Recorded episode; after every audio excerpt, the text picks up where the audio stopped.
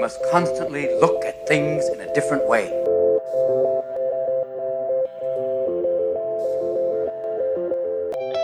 The Healthcare Education Transformation Podcast was created by two physical therapists out of the desire to learn more about the different educational roles in physical therapy and healthcare, and how healthcare education works by talking with educational leaders and people with different perspectives within physical therapy and across interdisciplinary lines on how education can be improved to disrupt the status quo of healthcare education. This is our journey, and thanks for listening. Hey, everybody. Welcome to another episode of the Healthcare Education Transformation Podcast. This is part two of our interview with Dr. Kyle Ridgeway. Now, please check out part one on iTunes if you haven't heard it yet, as Kyle provides a great insight in that part one. But as for part two, Kyle discusses how to get patient family buy in and assess understanding in the hospital, which patient populations that he has found to be the most difficult to teach, and how he has overcome these difficulties what he has learned from other healthcare providers that PT should embrace, the do's and don'ts with discussing patient status with another healthcare provider, and much more. Now, without further ado, we present part two with Dr. Kyle Ridgeway. Yeah, Kyle, you just gave us an expansive shopping list of things that we have to think about if we're going to start educating in the ICU setting. What are some of the most effective strategies that you have found to properly teach patients or families and check the understanding and perception or you know to really get that patient and family buy-in in the hospital ICU setting? Yeah, that's a that is a big multifaceted complex question. And I, th- I think I'll take it in reverse order if it suits or at least doesn't offend the masses here. But I think your concept of buy-in is actually priority number 1. Um, if you're truly going to try to educate someone in the acute care or critical care environment, whether that's a patient or a family or both, or even another provider for that matter, you don't immediately have emotional salience, content authority, or trust. And so you have to build those. You have to get buy in. So, you know, my bias is that connection and trust are absolutely paramount if your goal is try to implement an effective strategy for learning. And I think again, you know, a hard lesson to learn is, and we don't, I think, learn enough about this in PT school. And Scott, I'm sure you have much to say about this in regards to how do you educate and teach adults, right? And I think we're so empowered as a profession, which I think is fantastic, that we just want to give information. You know, we want to give the lecture, we want to explain everything in detail, and that's that is just not how, at least to my amateur knowledge of educating patients and adults. It's just not how it works. You, you can't give people a lecture. You have to find where they're at, which I think is, is number one. So you have to get buy in, which means you got to connect, you got to build some trust, you got to have some salience in the situation. But then you need to really figure out where is this person at? And when I say where is this person at, I mean, what do they understand about what's going on? What do they hope and desire for? Right? What are they hoping is going to happen what are they desiring is going to happen? And what are they expecting that's going to happen? And then you can use that to figure out okay, where's the gaps? Where's the inconsistencies? Where's the things where I can insert myself, right? So one might be, you know, the person or family uh, assumes that, okay, we have this medical treatment plan. And so if, if we get these medicines, uh, my mom's going to be better and you you kind of do a little bit like, well, what does better mean to you? What are your goals? Like, well, we wanted to go home and be able to walk and go up the stairs and, and go to church with us and participate in these activities. And so we, we really need to focus on the medical stuff right now, and we think that's going to take care of it. And so you've identified their motivations, which is they want to get home, and the patient wants to get home. She tells you this maybe as well, and the specific things they want to accomplish. But you realize there's a gap in understanding, which is, oh man, my goodness, we can treat your medical derangement, your medical problem, with the medications and the proper treatments and diagnoses, diagnostics, but you still may have physical functional problems, which is really what you're focused on. You're focused on wanting to do this. So then you can go into that space and then educate right there about why what you're recommending is important. So I think foundationally, you need to look at educational and, and your words as any other intervention, which is you need to do an assessment, right? We don't just give interventions out blindly, right? Who comes into an outpatient clinic? Someone says, "Oh yeah, I've got some mid thoracic pain," and the PT goes, "Perfect, pop on up. Let's do an manip right here." Right? No PT does that. No PT in the right mind does that. They say, "Oh, interesting. Well, we need to do an assessment here, figure out what my hypothesis of what's going on, and then target my intervention."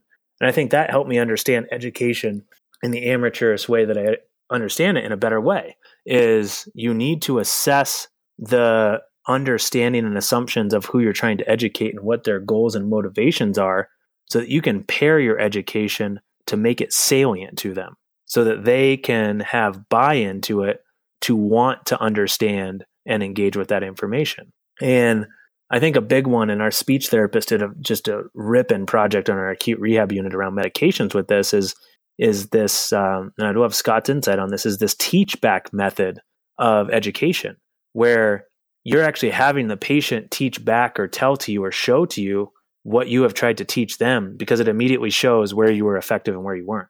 And this was highly successful on our rehab unit for medication management because a lot of our patients on our rehab unit even if they come in for specific neurologic, orthopedic, burn, trauma diagnoses, end up having a lot of medical diagnoses with complicated medication regimen. And this was just a fantastic way for them.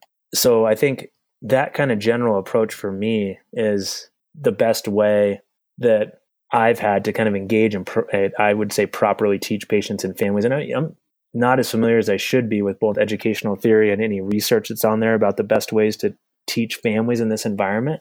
But I think you know, we don't often check understanding or perception. I think we just assume that we taught it, they should know it. And I hear this a lot from people, and I don't think it's a mis- I don't hold them accountable. Like we don't learn a lot about teaching. People say, well, they just don't get it. And I don't like that comment when you're talking about trying to interface with someone and change their behavior. We know that behavior change is damn hard. I mean, you, all three of us know it, right? We know we should eat better. We should exercise more. We should get more sleep we know what the right things are and the wrong things are, and we can't even do it because behavior change and habits are extremely hard. And yet we don't even try to check these with our patients. And for me, one of the best things that I've found is tell me a little bit about what you understand of this or, or kind of what your perspective is on this. You know, tell, tell me what you know about what's going on with you or your family member. That single question. Yeah, that's a great point, Kyle. I think uh, one of the O'Sullivans uses the question if you were to go home today and talk to your significant other, what would you tell them about what you learned and then have them kind of repeat it back to you?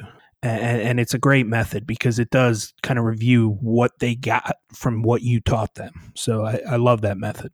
Yeah, and it shows you like where you're not effective right away. I mean, there is nothing more humbling than, hey, tell me what you understand about what we've been doing for the past three days and you listen to the patient and family say something, you're like, oh man, I was really, I was really swinging with my eyes closed there, right? Because um, you you know immediately, and and it really helps guide you along this path.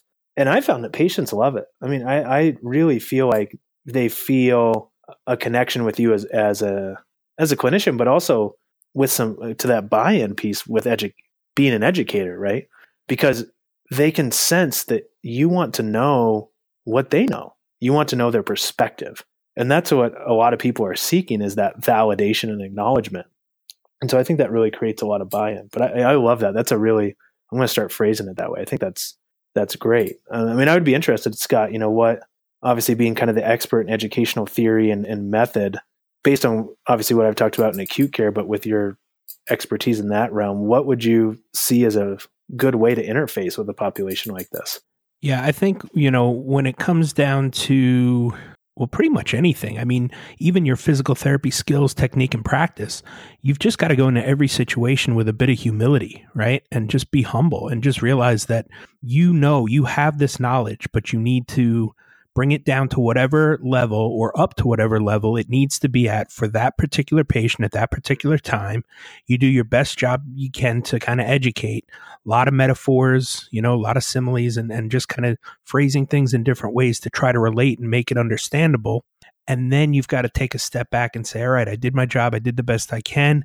Now let's hear what you gathered from it. You know, I, just, I don't think that a we do enough of that, but b it's it's also hard to kind of find the time to do that.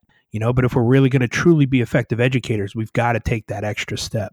Yeah, I've heard someone say one time, you know, don't use the downtime in your interaction with a patient to talk about the weather. Like, make it very purposeful, like everything that you're doing. And I think with a change of mindset, your recommendations, even though we're time crunched, always all settings, I, I think we can, I think we can fit them in. But it does. I, I love this quote because I think as as at least as a new PT, I was always eager to prove myself, right? I want to show that I'm the expert, whether I was talking to a nurse or a physician or a patient. And then we kind of end up over talking instead of kind of slow playing the information. And I love this quote. It's attributed to Lord Chesterfield. And the quote is Never seem more learned than the people you are with. Wear your learning like a pocket watch and keep it hidden. Do not pull it out to count the hours, but give the time when you are asked.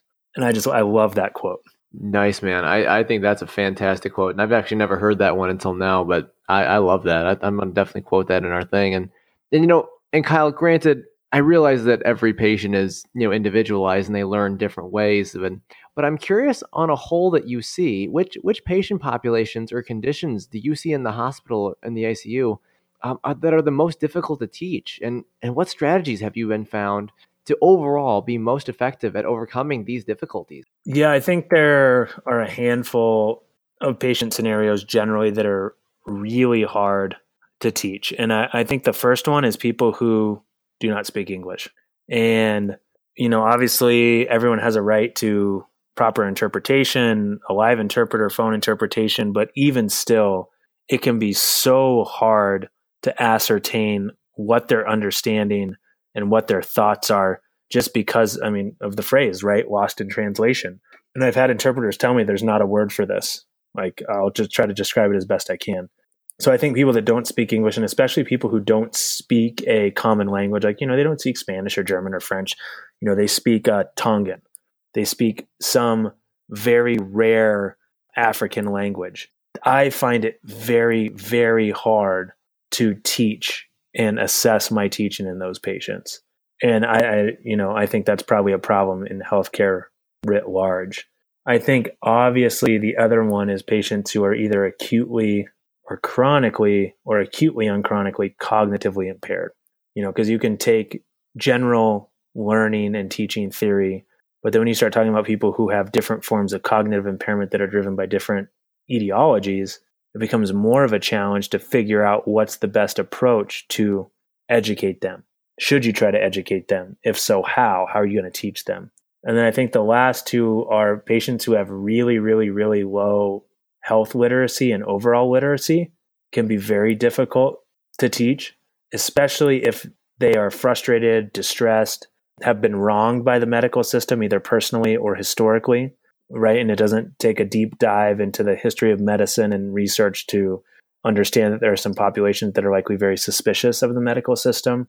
And then lastly, patients with significant or severe psychological or psychiatric disorders. And really, the overcoming these difficulties, I wouldn't say that I have some good recommendations on effective effective strategies. For the patients who don't speak English, I just try to simplify everything. You know, I try to basically say what are the main one, two, maybe three things that I need this patient or family to understand, or I want to see what their understanding is. And I just really constrain what my scope is there. Patients who are cognitively impaired totally depends on what the etiology is there.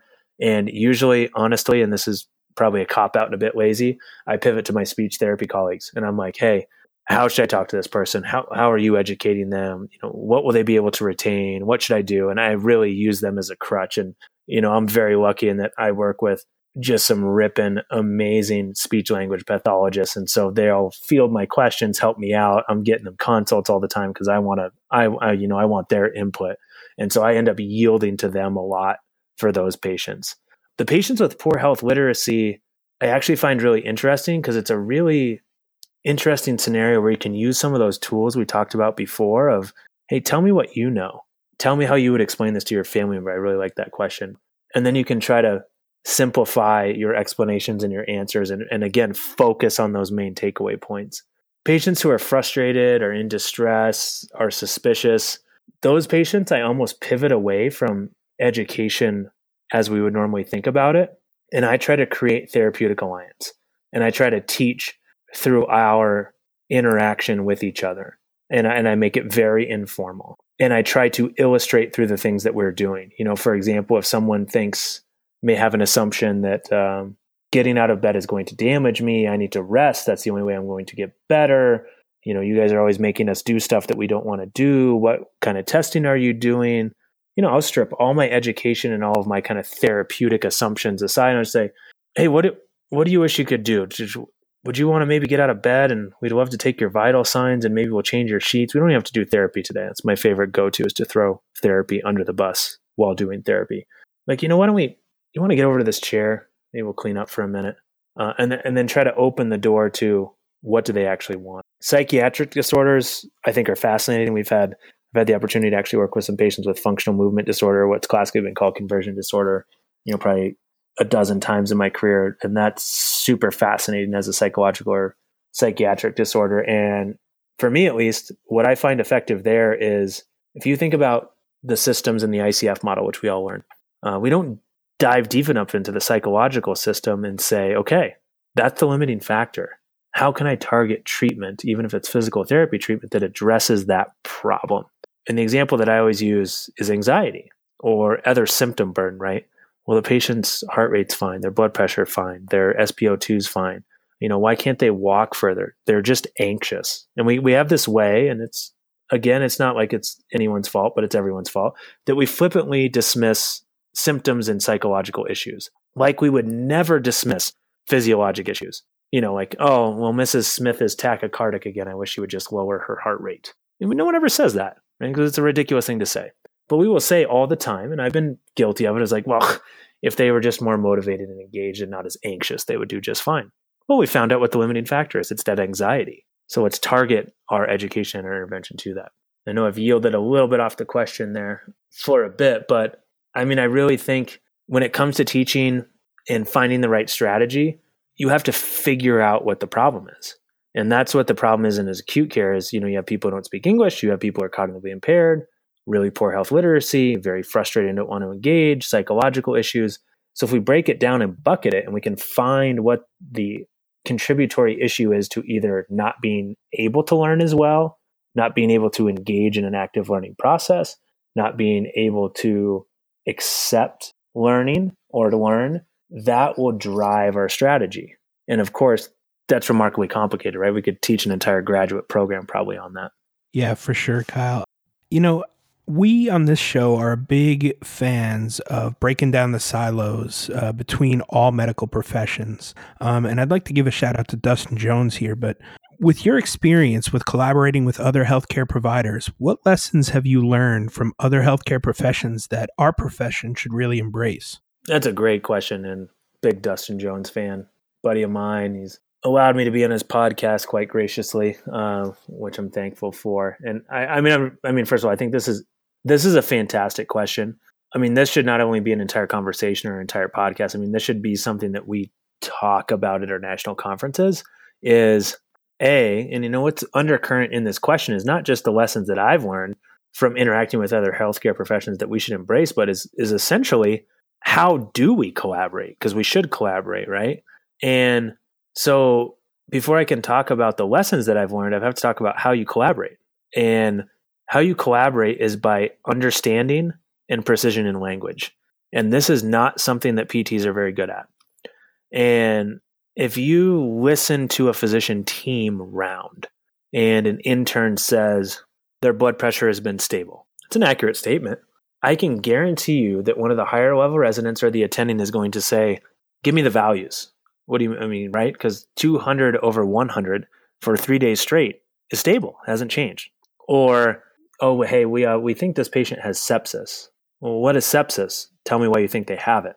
So when you have an accountability for precision and uses in language, A, that makes collaboration easier because when Scott says X, I know what he's saying and he knows that I'm understanding what he's saying. PTs, I think, um, unfortunately, we're very colloquial in our language usage and we're not mathematical or scientific or you know operationally defined as well as we could be and then i'll give you an example and and and do this with your colleagues go ask all the pts you interact with for the next four weeks to define strength and, and see what they tell you. I, I think you're going to get a range of answers. Unfortunately, there's actually a mathematical physics equation for this. And I'm not saying that we need to be doing the physics on our whiteboards, but we should probably use the word right. And so the lessons that I've learned from other professor professions is to build upon that is that discussion and dissent and disagreement are totally normal. And those should not be pejoratives, right? They should not be negative, inhibiting nasty words. It should be what everything is founded on. Like, please, let's discuss why you're doing that. Oh, I don't agree with that. Oh, let's talk about that. And if you look at this just in rounds within a profession or how interdisciplinary rounds work normally, right? You have a physician team rounding on a patient, the bedside nurse is going to be there. Sometimes the charge nurse from the unit is going to be there, maybe a respiratory therapist, maybe a pharmacist. And there are a lot of people not fighting, but giving different points of view, trying to consider those different points of view to come up with the best plan, plan for the patient. And that's teamwork. And my sense, again, kind of going back to what my physician colleague who had done a few years at PT school brought up, is that my sense is PTs are kind of lone rangers. We're very used to kind of doing our own thing, and Johnny does it that way. I do it this way. Maybe that's okay. But I think that's a that's an adolescent way to grow as a profession. If we're going to grow as a profession, we have to grow as a family. And when you're a well running family, that doesn't mean everyone gets along all the time. Sometimes you have to have family meetings. Those are hard conversations.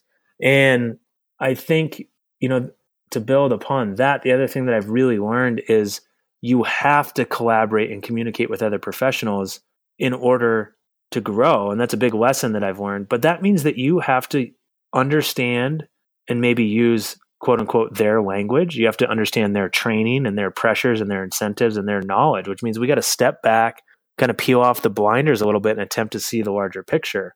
And that's both for the system and process of healthcare as a whole, but it's also the individual roles and contributions of others. And that means that we can't make up our own language, that we need to learn the well established language of medicine, of physics, of chemistry, of biology, and, and not try to make up and use our own words within our realm. And that, kind of the four things that I've noticed is collaboration. Most other professions have a much richer culture and expectation of collaboration. They have a culture of accountability because of expectations, right? It's like, hey, man, like you didn't do that thing. We need to do that thing for this type of patient, or this is our expectation of you. The third one is checklists for both training, onboarding, and decision making. And, and people in healthcare writ large are a little bit uh, nervous about checklists because they think it takes away autonomy and critical thinking. But if you want to change your view on that, read the book Checklist Manifesto by Atul Gawande. It'll totally change your mind about the power of checklists. And then the last is like expectations and ownership. The other professions are like fairly clear about what they're expecting of each other and other professions, and and then the, and the ownership piece. Like you know, I'm going to take ownership of that.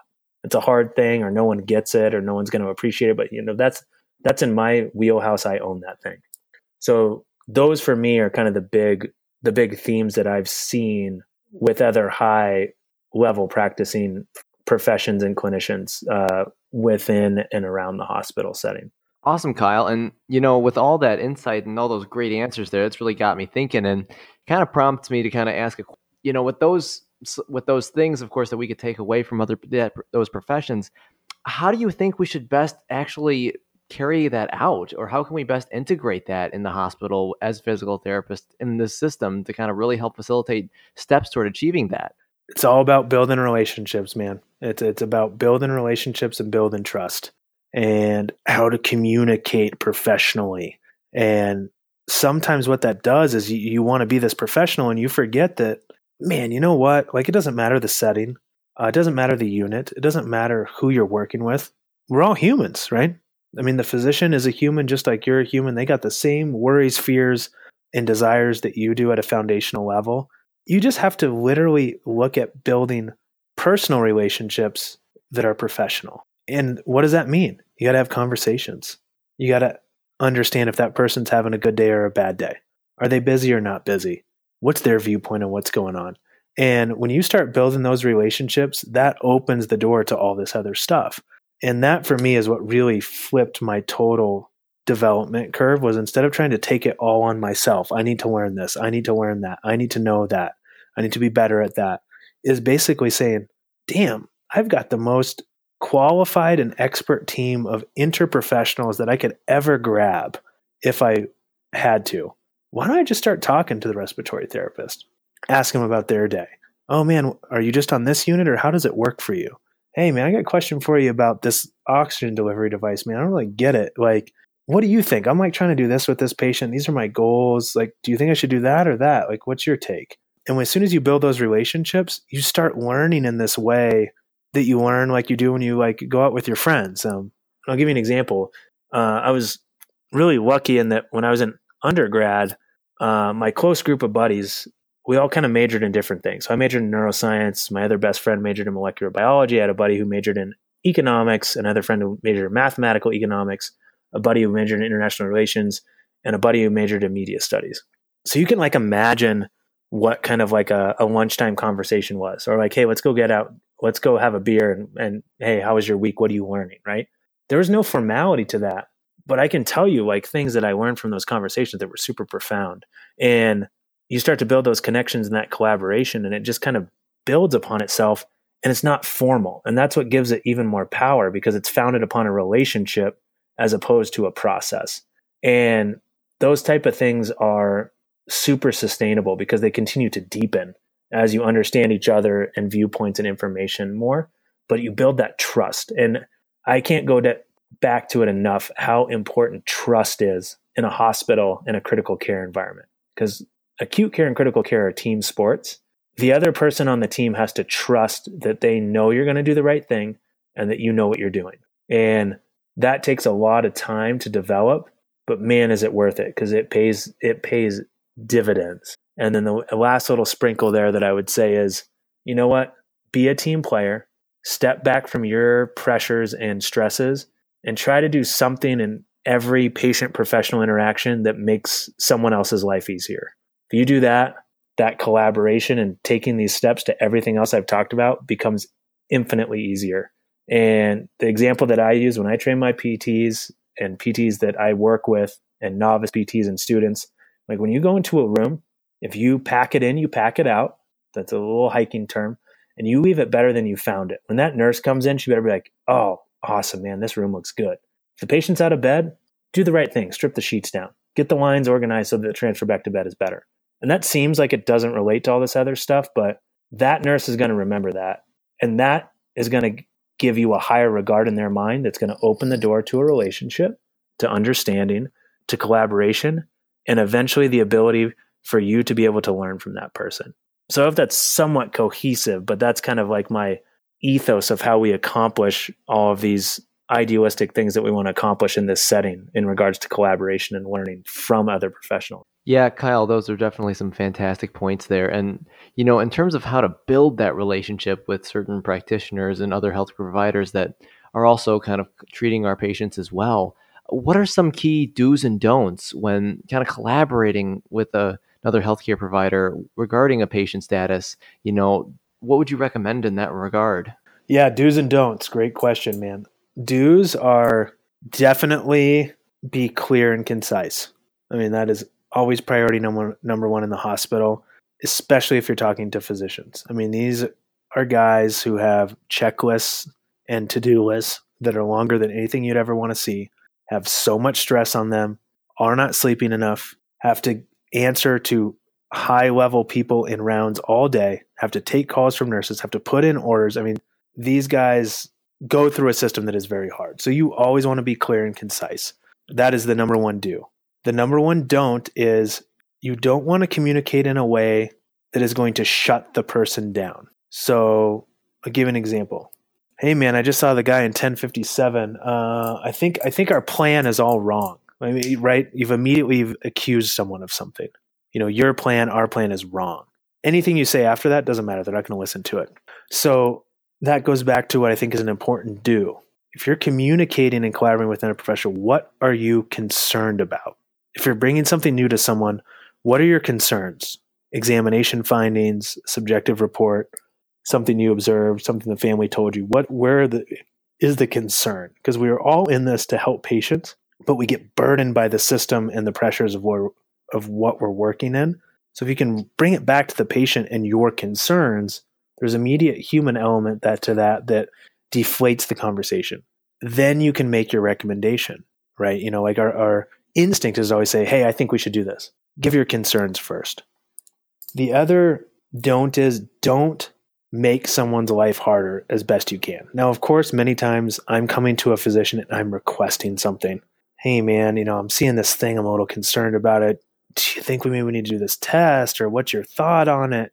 But as best as you can, try to take something off of someone's checklist or add some value to their situation, however that might be. So if you may, again, be clear and concise, make the recommendation and help them execute that, that is the best, best way to do it. And I think the last do is always come into those conversations as if that person is a part of your team. And I see this a lot with all professionals. We can get very adversarial, right? Oh, the residents don't understand this. The nurses don't get that. You know, and, and every profession says this about every other profession. It's a human thing. It's totally normal. It's tribalism. It causes a lot of conflict, and we see it in all facets of both modern and historic life. Very well researched. Come to it as a team member on a team. You were on a team to treat this patient. You were on a team to take care of each other so that you can take care of the patient. So come as it like you're a team, man. Like we're trying to uh, accomplish this goal. What are you gonna? What are? How are we gonna talk about that? Hey, I'm a team member, and this is my position. I'm the physical therapist, and you're the intern, the resident. Hey, uh, you know, I want to talk to you about. You have a couple minutes just to talk about Mr. Smith in, in room 1059. Yeah. Hey, I'm you know I'm Kyle. I'm the physical therapist. Nice to meet you. I think we talked yesterday forgot your name. Oh, Dr. Smith, nice to meet you, man. Yeah, you go by John. Cool. Uh, in any case, man, I just got done with him. And, um, you know, here are the things that I saw there. No big deal. But, man, I'm a little concerned about a couple of things that I noticed. I just want to get your take on it. Like, can you give me some, give me some feedback what you think about this? Like, you know, so I, I saw that, um, I, I, I don't have good reason for this. Like, but he has this really focal knee extension and hip flexion weakness that I'm concerned about and like it's consistent. I tested in a couple different positions. I don't think it's cognitively related. He's got some. He doesn't have any pain with it. You know, I don't know. To me, that looks like a femoral nerve compression issue. Like, do we have a scan of his leg? Like, do you think he has a retroperitoneal bleed or maybe a compression on there? Like, have you seen that? You know, and then you can have a dialogue. So that that to me is the foundation, and those are the things that at least I use to guide my interactions with providers. And admittedly, get it wrong much of the time because it's super hard. But I think that's the way that makes sense to approach it. Well, Kyle, I, I can't thank you enough for coming on the show tonight. You really opened my eyes to the world of uh, acute care and ICU settings. I, I literally haven't done that probably 10 years now since I was in school. So uh, it's it's really good to get uh, you know a true professional's insight on that. And you know we like to ask all of our guests this final question at the end of every episode because we like to hear what everyone has to say on this. But if you could change one aspect of healthcare education, DPT or other healthcare provider related, what aspect would you change and how would you change it? Man, you guys are ending with a haymaker there. That's a great question, man. I really appreciate that question. I know you asked for one answer. I'm going to give one answer to each part. And I think that's going to be kind of healthcare writ large and then maybe DPT, PT specifically. And I think for DPT, my observation is I think we have more in common with surgeons than we'd like to admit. And and what I mean by that is, man, we are interventionalists. We like to do things. And our learning is too much founded upon things to do as opposed to process oriented or theoretical grounding oriented learning. And it, that makes us much more like technicians. So when it comes to DPT student education and you hear this in all graduations. You know, the classic quote is, you know, 10 years from now, 50% of what you've learned will be wrong. And that I think is actually wrong. I think what it probably is more accurately is 50% of what we taught you will be understood in a foundationally different way. Well, that in and of itself, I think, if it's true or even remotely true, is an argument that we shouldn't teach things and facts. We should teach how to ascertain and assess things and facts. And so, if I could change one thing about DPT student education, I think it would be the ability to teach more formal thinking skills, critical thinking skills, and a scaffolding for how to assess arguments and literature and research and patients and then make decisions. Because that's what we do every single day is make decisions. If I had to change one thing writ large for healthcare education and probably just medicine is and this is why physical therapists and any rehab professionals are so powerful is we approach things from a different lens and a different layer of analysis than the rest of medicine, right? So physicians especially, they work from physiology up, right? They they look at organ systems, they look at the physiology, and then they may work themselves up to the person. because PTs are so clinically oriented, right? We don't take lab values, we don't take imaging as the foundation for our diagnostics. We kind of work from the whole of the person down into the physiology. And so if I could change healthcare education writ large, I would flip that lens. And I would not say, hey, physician, you shouldn't be an expert in physiology, but I would say, orient your lens of physiology in the context of the person because everything that we're finding with healthcare that is so damn hard is psychosocial and behavior change and counseling and helping people understand and helping them make good decisions and adhere to a treatment plan and and uh, mediate their distress and all of these things. So I think as as a healthcare system, if we could flip that lens and work from the person down into the physiology and the physiology back out, as opposed to only looking at the physiology, I think we can make a humongous change. So that's my long-winded kind of two-pronged answer of what what I would like to change. How we would change it is a tougher question, but I think obviously CAPTE and educational requirements are pretty stringent, but I think what you say is is you you build in that people or that physical therapists are going to be taught foundationally about how to think, how to assess their own and others thinking, how to integrate knowledge and you make that a as much of a part of the education and the accreditation and the testing as do you know how to use an ultrasound? Do you know how to measure range of motion? Do you know what the spinal accessory nerve does? Do you know what the right ventricle does? You know do you know what a t-test is? So you have to build it down into the ground floor. And that the same is true with uh, physician training uh, and even our training is we need to get other professionals in to train us about looking at the whole human. We need psychologists and counselors to actually, and probably patients. I think patients can be great educators to teach us how complicated this endeavor is. And I think that's the thing that we all struggled with going back to your guys' very first episode is you learn these things in buckets um, for good reason. Just like you learn chemistry, right? You learn the electron clouds and what where the electron might be, but in reality, it's just a it's just a probability map. And then you get out into the real world and you're like, wow, this is way more complicated. I don't know how to deal with this. But I think if we would flip the lens to the person level foundationally, not giving up this other physiologic stuff, we could actually help remediate some of this burnout and frustration that people have because immediately they would understand how complicated it is because every single person is going to be a new complexity. So that, that's that's my take. It's kind of a grand take, and I don't know how feasible it is, but it is what it is. No, Kyle, I think it provided some good insight, and I totally agree in terms of really trying to focus more on that biopsychosocial approach and integrating that, you know, and not discounting the physiologic and biomechanic stuff, but also realizing, you know, its limitations and really getting us to really be effective problem solvers in the real world. So I think that's that's a fantastic take there. And, you know, I've learned a ton today from this episode and I'm sure others that are listening have as well. And you know, Kyle, where can our listeners find you online and on social media?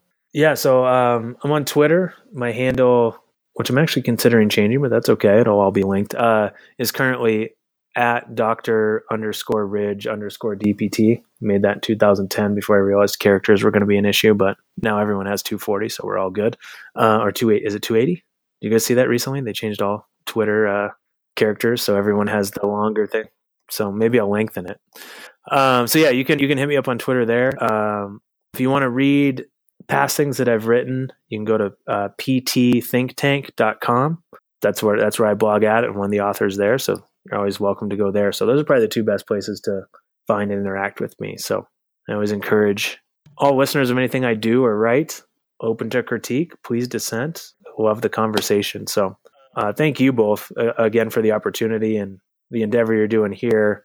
You know, have even listening to the first seven minutes of your intro episode, you know, there's obviously a, a nice ethos running through your guys' podcast endeavor here that I, I really respect. And I think uh, it's a noble enterprise and you guys are coming at it with the right, the right frame of mind and the right approach. And uh, just wanted to give you guys a shout out for um, what you're taking on because I, th- I think it's really important. So thank you guys so much. No, man. Well, thank you for everything, man. Appreciate that. And, you know, let's keep pushing each other forward. And, you know, thanks for everything, Kyle. And, you know, it's always a pleasure, man. Thank you. My pleasure.